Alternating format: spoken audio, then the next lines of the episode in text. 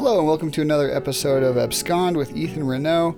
I am Ethan Renault, and this week's podcast is um, a message I gave at Waterstone Community Church's youth group uh, a couple days ago. And the message is on idolatry, and the quality isn't awesome, only because it was recorded on my phone at the back of the room, just picking up the speaker's audio. So um, it's definitely uh, understandable. I think it's a message that's worth listening to. I think we can all learn a bit from it about idolatry.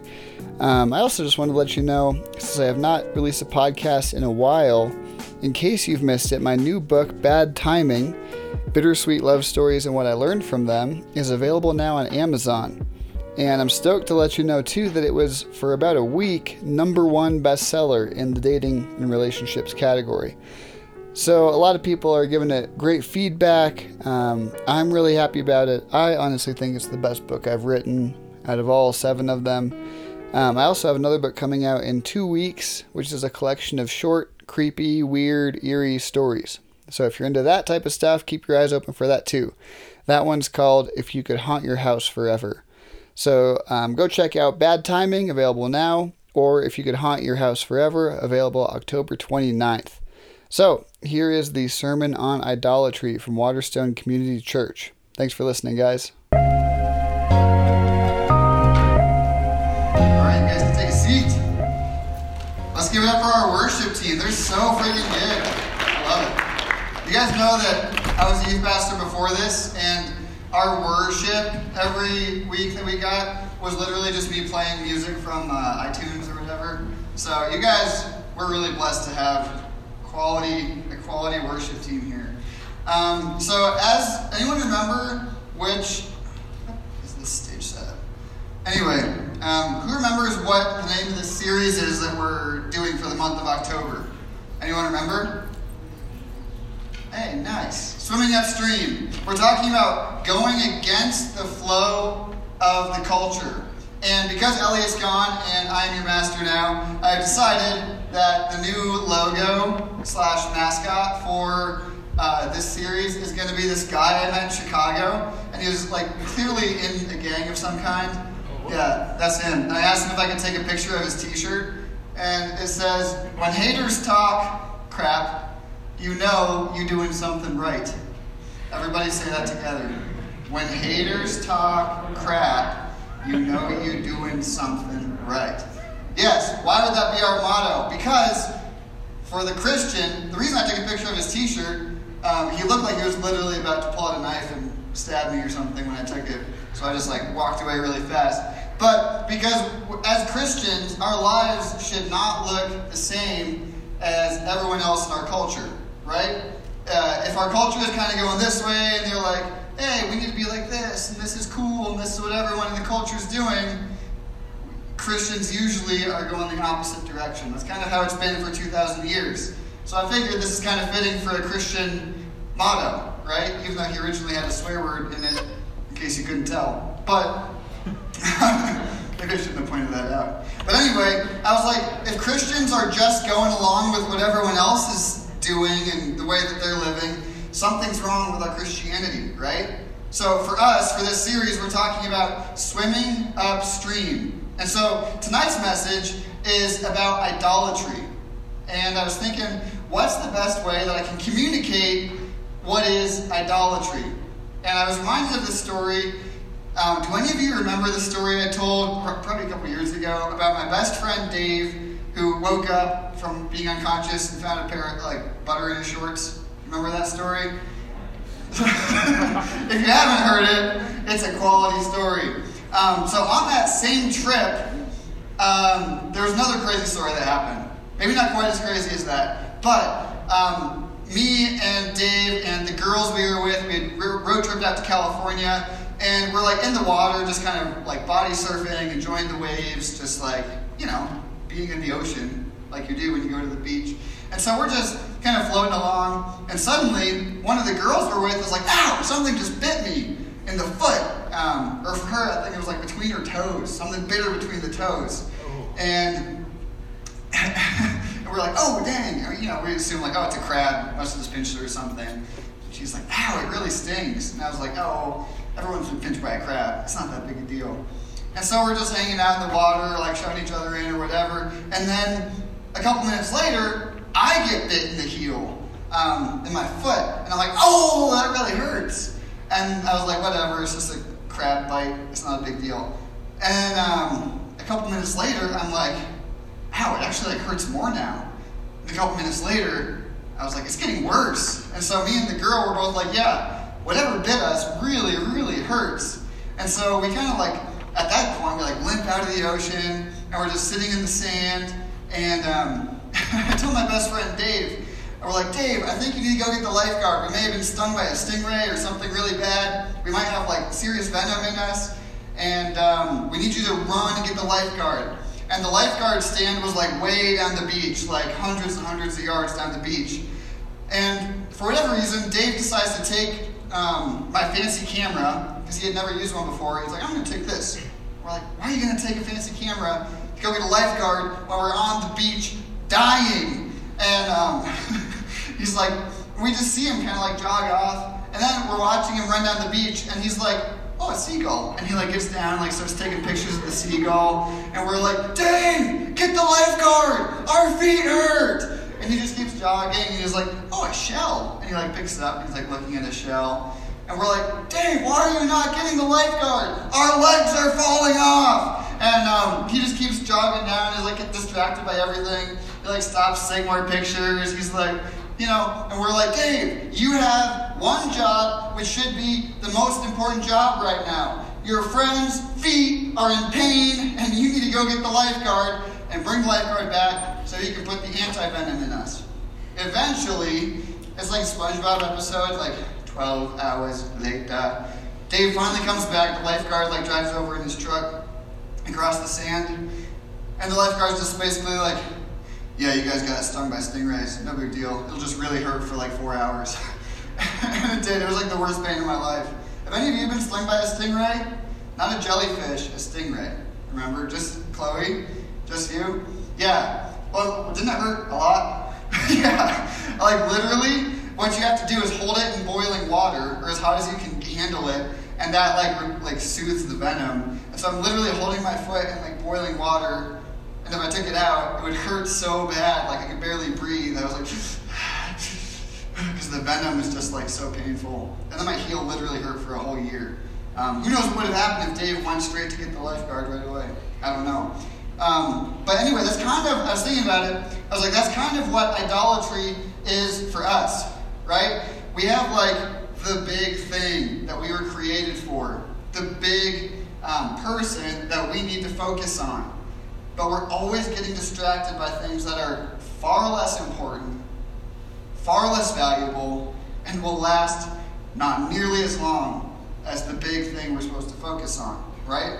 That's basically what idolatry is. Do we want to be Dave, like stopping, looking at everything else, like, oh, football, oh, a girlfriend, oh, whatever it is that distracts us from God? So, definition what is idolatry? Idolatry is loving anything more than we love God. At its core, idolatry is about our hearts, right? Do you have that, Luke? I think I had that. Maybe I didn't. Idolatry is all about our hearts. What do we love the most? What is our priority? Um, we might hear the word idol and we might think, like, oh, that was just like ancient history. Like, we don't have idols. We're not like ancient people sitting in a tent, like bowing down before a little wooden statue. Like, that's like an ancient word. And so that's why, for some, for um, some contexts, I prefer to use the word gods. Like, what are our gods? What are the gods of my heart? Because, lowercase g, the gods of my heart are not always God, capital G. Right? And each one of us is going to have gods, we're going to have idols in our hearts, and they're going to be different than everyone else's. And I'm sure that as I'm saying this, some things are popping into your mind of like, ooh, I feel like this is something I might love more than God. This is something that I turn to for comfort. I turn to it for satisfaction because I feel like this thing, once I get this, then I'll be really happy. Then I'll feel really satisfied. When in reality, we have everything we need feel satisfied right now. but we often ignore it in favor of something else. We get distracted by the smaller things, thinking, when I get a boyfriend, then I'll finally be happy. When I get a girlfriend, I'll finally be happy. Um, if I get good grades, then I'll be happy. And if I don't get good grades, then I'm just a stupid idiot and I'll never amount to anything. Those are the type of things that become idols in our lives. And I, I was listening to another sermon on idols that heard this acronym that I really like to help us kind of categorize the different types of idols that we have. Um, so, as you can see, it spells idols down the side. Um, the I stands for items, and this is like stuff. Like a lot of us, um, for me, this summer I bought a Mustang, and I got so pumped about it. Some of you have ridden in it, and you know it's the coolest car on earth, right? Convertible Mustang. And I was like so pumped about it. And I was like, yes, I have a cool car. Now I'm finally someone. Girls will want to date me. Finally. And, um, and, um, I got so pumped about it. And then after like a week or two, I kind of caught myself and I was like, wait, do I love this car too much? Like, it's one thing to be stoked about something that's really awesome. There's legitimate, like, excitement there. But then there's another thing that's like, this is now my life. I am the guy with the Mustang, right? And it's like that can like overtake your entire life. So items is the I. What is it that you own? Like these are tangible things that we um, love and adore. Um, and for us, um, if you're in high school, even if you can't drive, most of us have these little boxes in our pockets that we can't take our eyes off of for seven hours a day, right? I actually read the statistics. Sorry, Luke, I'm jumping all over. Um, the statistic is that teens spend an average of 7 hours and 22 minutes on their phones per day. Hopefully, you guys aren't that high. Hopefully, you're not average um, in this sense. But um, even if it's a couple hours, that's a lot of time per day to be spending looking at something this big, right? Like, I bet if like an ancient Israelite could come to us and look at us, they'd be like, how can you spend so much time looking at that tiny box? The same way we would be like, why are you spending so much time looking at this little wooden statue, right? Um, it's like a crazy amount of time that we spend looking at our phones or TVs or laptops or screens of any kind, I think are clearly the American idol. No pun intended. But like that's what we like devote our lives to. Is entertainment. Wasn't that funny? Jeez. Um, so anyway, um, items. Uh, the D in idols is duties. Um, this this applies to you guys because, like I said, like grades for some of us can be an idol. Um, when you get older, a lot of times your job will become your idol, and it's like if you don't have a good job, and if you're not constantly moving up higher in your job, and that starts now. Like if you're not getting better grades than everyone else, this definitely did not apply to me. Might apply to some of you. If you're not getting better grades than everyone else, then you're worthless. And no one's ever going to love you, and you're stupid, and your life will be a failure. If that's kind of your mentality, then maybe these duties are really the idols of your heart. Those are the things that you think, this will make my life worth it. This will satisfy me if I get A's, B's. Uh, I mean, A's, let's be honest. Um, so, duties. Oh, um, this one's interesting. Others. Like I said, boyfriends or girlfriends can be a major idol. Um, and I forgot to point out, too, that often idols aren't just bad things. Like we talk about social media and we're like, oh yeah, it's a waste of time, whatever. Um, but like, is having a boyfriend a bad thing? If you're a girl, no. Is, ha- is having a girlfriend a bad thing? If you're a guy, no, it's not a bad thing. But if they are like all you think about, then you're ultimately going to be let down. Um, just because no single person on earth can satisfy you entirely. And if you look to them to satisfy you, you will put too much pressure on them, you will be disappointed, and I would bet you're both going to end up hurt in the long run. So we can't make other people our idols. And included in this one, the pastor also included ourselves. Because I can definitely admit that there are so many times in my life where I idolize myself. Like, ooh, I look good. ooh, I'm in this public situation. People are looking at me. I look so good, right? We idolize ourselves. We're always thinking about ourselves because idolatry is the root of nearly every other sin.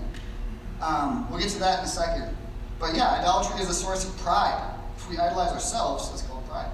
Um, so, L, forget what L is, longings. Um, this is kind of a catch all. Like anything else that you could possibly think of. Um, for me, one that I thought of for myself is like traveling. Like, I love to travel, and there are so many times in my life that I'm like, if I don't get to go to this country and travel and have cool pictures from around the world, um, then like this year has been a waste and nothing happened this year, right? Um, whatever it is that your longing is, whatever else that hasn't been covered already, that can be your idol as well. And the last one is probably the most interesting or unique, um, but hear me out. The S stands for suffering. Because it might sound funny, but a lot of times people can idolize their suffering. And if you've ever hung out with someone who has suffered a lot, they might begin to identify as, um, yeah, like my life is just so hard. Like, um, like we, have, we can probably think of people like this, but some of us might be this person who are just constantly talking about how hard our life is. Like, hey, how you doing, man? It's like, I'm struggling, but I'm okay. I'm pushing through. And like for some for some reason that struggle, like that pain or whatever you're going through, becomes your idol. And it becomes how you identify yourself. Right? And for some reason, um, this is part of human nature. We like take our suffering and it, we think it makes us look good or strong or for some reason we do this. And that's not to say that suffering, like you should never talk about it, it's bad. But if your identity is like, I have such a hard life, you're, you're like, like, um, my, one of my favorite comedians, he's always like, oh, my life is so hard, oh, oh. He always does that. Um, like, because that's kind of how people are. Like, they want the sympathy like, we can idolize our sufferings, as strange as it sounds. And there's probably other things that don't fit in this list, but we can literally make an idol out of anything. And half the things we idolize aren't even bad. The issue is when we put them above God in our hearts, the place that God is that God alone is supposed to occupy, when we put anything else there, it's gonna let us down, even if it seems like a good thing. So the question is, sorry. Um, yeah, why is idolatry so bad? Why does God hate idolatry so much? Um, I looked it up. The word idol is used 137 times in the Bible. I feel like that's a lot of times to use one word in the Bible. Um, the word idol is used 137 times. Why do you think God is so adamant that his people don't worship idols? That they're not in love with other gods or other things or people that should only um, that only God should occupy, right? Why is God so adamant about this? And one, one analogy that God uses all throughout the Bible is the analogy of marriage. Okay, so everyone knows Elliot, right? We have any new people who don't know Elliot? Maybe. If not, welcome. I can't tell with the lights. Um, but imagine Elliot Madison. Um, like imagine that I was out in public and I see Elliot sitting at a, a fancy restaurant and I see him sitting with a woman, but I can't tell who. And I get closer and I'm like, wait, that's not Madison. Why is Elliot like holding her hand and like looking deep into her eyes and like giggling? He's like, oh, you're so cute. Oh, right? That would be weird because Madison wants 100% of Elliot's romantic affection. The same way that Elliot wants 100% of Madison's romantic affection. No wife wants, like, like imagine if you asked Madison, like, hey Madison, how would you feel about Elliot, like, having a crush on another girl? And she'd be like, ooh, that'd be kind of funny. I'd want to know who it was. No, no wife would ever say that. It's crazy. Why? Because you don't share your husband and you don't share your wife. And God is always using the analogy where He is the husband and His church, us, are His bride. And does God want His bride looking at other people, people, right? Other gods or other idols and being like, ooh, I can make a lot of money over there, and that money looks like it could satisfy me. God's up in heaven going, no, You belong to me. Why are you looking over there? Not that money's a bad thing, but you're looking at it like it's me. You're looking at this girl like she's God, and she's not God. I am. Right? The God feels that same level of jealousy that a husband should for his wife. Because we collectively, the church, are his bride. Martin Luther, you guys know who Martin Luther is? Not Martin Luther King Jr., the original Martin Luther, who was alive in the 1500s, said, um, what's this quote? He said, um, Martin Luther says that the first of the Ten Commandments is love the Lord your God with all your heart. Oh, do I have this on the slide? Yeah. The first commandment is to love God above all else. The other nine tell us how we might not do that. Right? So he says, Love the Lord your God with all your heart. If you lie, it's because you want people to believe you or to think something about you. So again, you are an idol. If you covet someone else's wife, it's because you see her as an idol. And she will make you happy. And if you got her, you would be happy. So she's an idol. So you're not loving the Lord your God with all your heart. See how it all points back to the very first commandment of loving God above all else? Um, what are the other ones? If you steal, it's because this thing you stole, you think you need it more than you need God. Or it'll make you happier than God will. So again, it goes back to idolatry. If you murder, it's because your anger is so intense that you need this person dead. Otherwise, you won't be happy. You don't trust God to sort out justice in the world. So it all points back to us thinking that we're God or we know better than God or something else will satisfy us more than God. So idolatry is actually the root of nearly, or you could probably say, every other sin. Thinking that we know better than God. Um, uh, there's this quote, it's kind of long, but I want to read the whole thing because it's. Um, there's this guy named David Foster Wallace, and he's one of the most brilliant thinkers that um, I think has ever lived. He killed himself when he was like in his 30s, but he was an absolute genius. And he gives this message called uh, This is Water. And you should listen to the whole thing. It's like 20 minutes. Definitely worth it. Um, but he says, In the day to day trenches of life, there's no such thing as atheism. There is no choice but to worship. The only choice we get is what we worship. Pretty much anything you worship will eat you alive. If you worship money and things, if they're where you tap real meaning in life, then you will never have enough.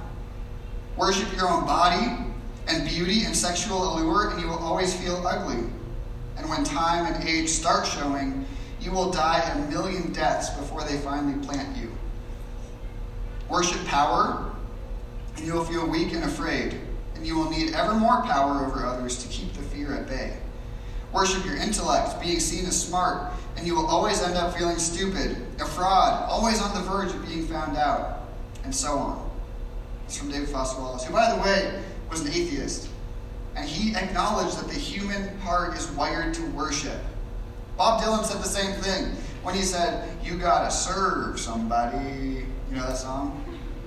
Um, he said, Everybody, yeah, Dennis does. Um, everybody is made to worship. The question isn't, Will you worship something? The question is, What do you worship? And I don't want you to sit here and think, like, oh yeah, Ryan really needs to hear this message because he has a lot of idols in his life. Think about your own heart. Examine yourself. The point of church isn't so that we can come here and think about other people who need to hear this message. The point of church is so we can come in here and our own hearts will be stirred. And we need to like, look at ourselves, look in the mirror, and say, shoot, I've got a lot of idols in my life, and I got to bump those down a few notches so I can really focus on God and put Him on the throne of my heart where He needs to be. Um, why is idolatry so dangerous? In Romans 1, Paul paints this picture. Um, Romans 1 is possibly one of the most intense chapters of the Bible where it talks about like nations rising and falling and turning their backs on God. And um, yeah, God punishes people by turning them over to what they desire. That's what it says in Romans 1, I think 121, you can check. Um, he says that they turned their backs on God, so God gave them over to their sinful desires and their lusts. They exchanged uh, natural desires for unnatural ones. Like, isn't that crazy? God would punish you by giving you what you want most. And C.S. Lewis kind of echoes this in his book, uh, The Great Divorce, which is my favorite book of all time, because he talks about hell, and if you're in hell, you get exactly what you want just by imagining it, and you have it. And people just go on and on and become more and more isolated, more and more sucked into their own selves, and they can't look at anyone else, they can't enjoy anyone else, they're just giving themselves everything they want, and they end up just like angrier and angrier, and like, it's kind of terrible if you think about it. Your idols will eat you alive. That's what David Foster Wallace was talking about. So, um, two more things and then a story. What's the wrong way to fight idolatry? What's the right way to fight idolatry? And I want to tell you one final story about someone who I think lived a life um, focused on God, having his priorities in order. Um, our culture tells us a lot of things. Like if you're if you're an addict, uh, if you struggle with alcoholism, if you struggle with meth addiction, um, whatever it is, our culture will always have a solution, right? And usually those solutions sound really good. Become more productive. Join a CrossFit gym. Get really, really active. Get in the best shape of your life, and you will beat your addiction. But in reality, all that's doing is replacing one idol, which is very unproductive, with another idol, which seems more productive. But in the long run, you're not worshiping God, you're still worshiping this idol that just looks nicer now. So be cautious that you don't replace one idol with another one. So then, what's the right way to fight idolatry? Oh, wait, I skipped a part. Oh, yeah, sorry. Our culture, this is really, really interesting. There's this book called You Are What You Love by James K.A. Smith. And he talks about how um, throughout the Christian history, for like 1800 years, we had cathedrals. And if you walk into a cathedral, you can do this today, what are you going to see on the walls of the cathedral? Well, spoiler alert. You're going to see a lot of paintings of people, or they're called icons or saints. Now, the reason that you would see all these people on the walls is because you would grow up hearing stories about people like St. Francis or St. Ignatius or all these people who are real models of how you should live your life. If you went to that cathedral every single Sunday, um, it's kind of a bummer we don't have icons painted on the walls here. But every Sunday you go, you become super familiar with their faces, and you grow up thinking, I want to grow up and be like St. Francis. And you kind of you kind of form your desires. You form like this is the way that I want my life to go. I want to live like St. Ignatius did, or St. Cecilia, or all these like famous saints, and you get super familiar with them because you see them painted on the walls of a cathedral every week. And um, in this book, he talks about how the new cathedrals look like this. Because you go to the mall, and what do you see? You see different types of models offering the life that you could be living, and these lives seem really enticing, don't they? And they want you to believe that if you buy this thing, or you look this way, you buy this super cool suit, or this really nice dress, then you will be happy and you will finally look good enough and people will love you and like you and you will finally arrive.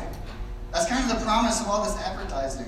So no longer do we have people that we look at and say, I want to be like that because they laid down their life for the poor. Now it's like, I want to look like that because they look like they're enjoying their life and they're really attractive and they have a lot of friends, whatever it is. We're constantly bombarded with these images which shape and form our desires. And I can tell you right now that the way that the world wants to shape and form you is not the same direction that God wants to shape and form you. Why does the world want to do this? It's really an easy answer. Because if people uh, shape and form you the way they want, they make more money. You buy their clothes, you buy their perfume, you buy the nicer car that they have to offer. Whatever it is, they want you to believe this thing so that your life will look like it's getting better, when in reality, you're just adding more idols to your life. You see how that works? And we fall for it Every time. Christians, and non Christians alike. Everybody falls for it. So, what do we do? What's the real solution to uproot these idols from our hearts? I think that the most simple solution is one word, and it's worship. If six days a week the world is trying to pull us and pull us and get us to come this way and believe these things and believe that once we look this way or have this thing, then we'll be happy, we go to church or throughout the day, every day. We don't need to just be in church. Every day, we can take time and pause and be like, wait, where am I trying to orient my desires? Who do I really believe will make me happy? Which way do I really want my life to go? And that's the purpose of worship. That's why we sing songs a couple of days, or sorry, we sing a couple songs every time we gather together in church. It's not just so that we can make some happy noises. It's because we're actively trying to unwire our heart from all the wiring that's been done the other six days of the week. Does that make sense?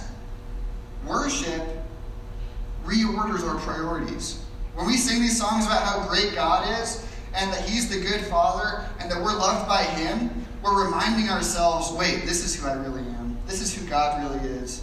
This is why this is important to me.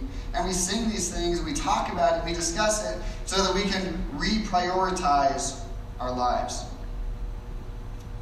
And It's hard to take these two hours when all week long, the rest of the week, you're bombarded by images trying to grow you a different way, right? Um, there's this guy named um, Nate Saint and, oh my gosh, what was his friend's name? Jim Elliot. Gosh, couldn't have forgotten that one. Um, Jim Elliot was a missionary in South America um, back in the, help me out, was the 70s? When Jim Elliot and Nate Saint were alive? 60s, okay. Um, so they were missionaries in the 60s, and they were going down to this one tribe. And nobody had ever reached this one tribe in South America before.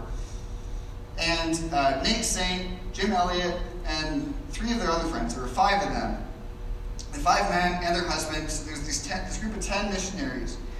They go in South America, and they're like, how do we reach this tribe of people who have never experienced Jesus before? How do we get Jesus to them? Um, and they were pilots. So what they began doing was they flew over the tribe and they dropped little gifts out with parachutes. Um, they did this like one day, they flew over, dropped little gifts out, go back to their base. The next day, same thing, fly over, drop little gifts down, and fly back. Because they wanted the people to know we're not here to hurt you. You know, we have an airplane, but it's it's not going to hurt you. We want to love you, right? Um, so finally, after several weeks of trying to make contact with this tribe, Jim Elliot and Nate Saint um, are like, okay, uh, we're going to make contact. We're going to land the plane um, on the riverbed, and we're going to try to walk to the tribe and make personal contact. So what they were supposed to do was they were supposed to make contact and be back to the plane by 4 p.m. that afternoon. And the women were back at the base waiting on the radio for the radio to call for their husbands to say, okay, we're heading back to the base now. And uh, 4 p.m. came, and 4 p.m. went, and it was 4.30, and then it was 5, and they hadn't heard from their five husbands, and the time kept going until finally they realized that their husbands weren't coming back. And um, Jim Elliot had this quote before he died. He said, I can't read the fitting quote without crying. Jim Elliot said, He is no fool who gives up what he cannot keep to gain what he cannot lose.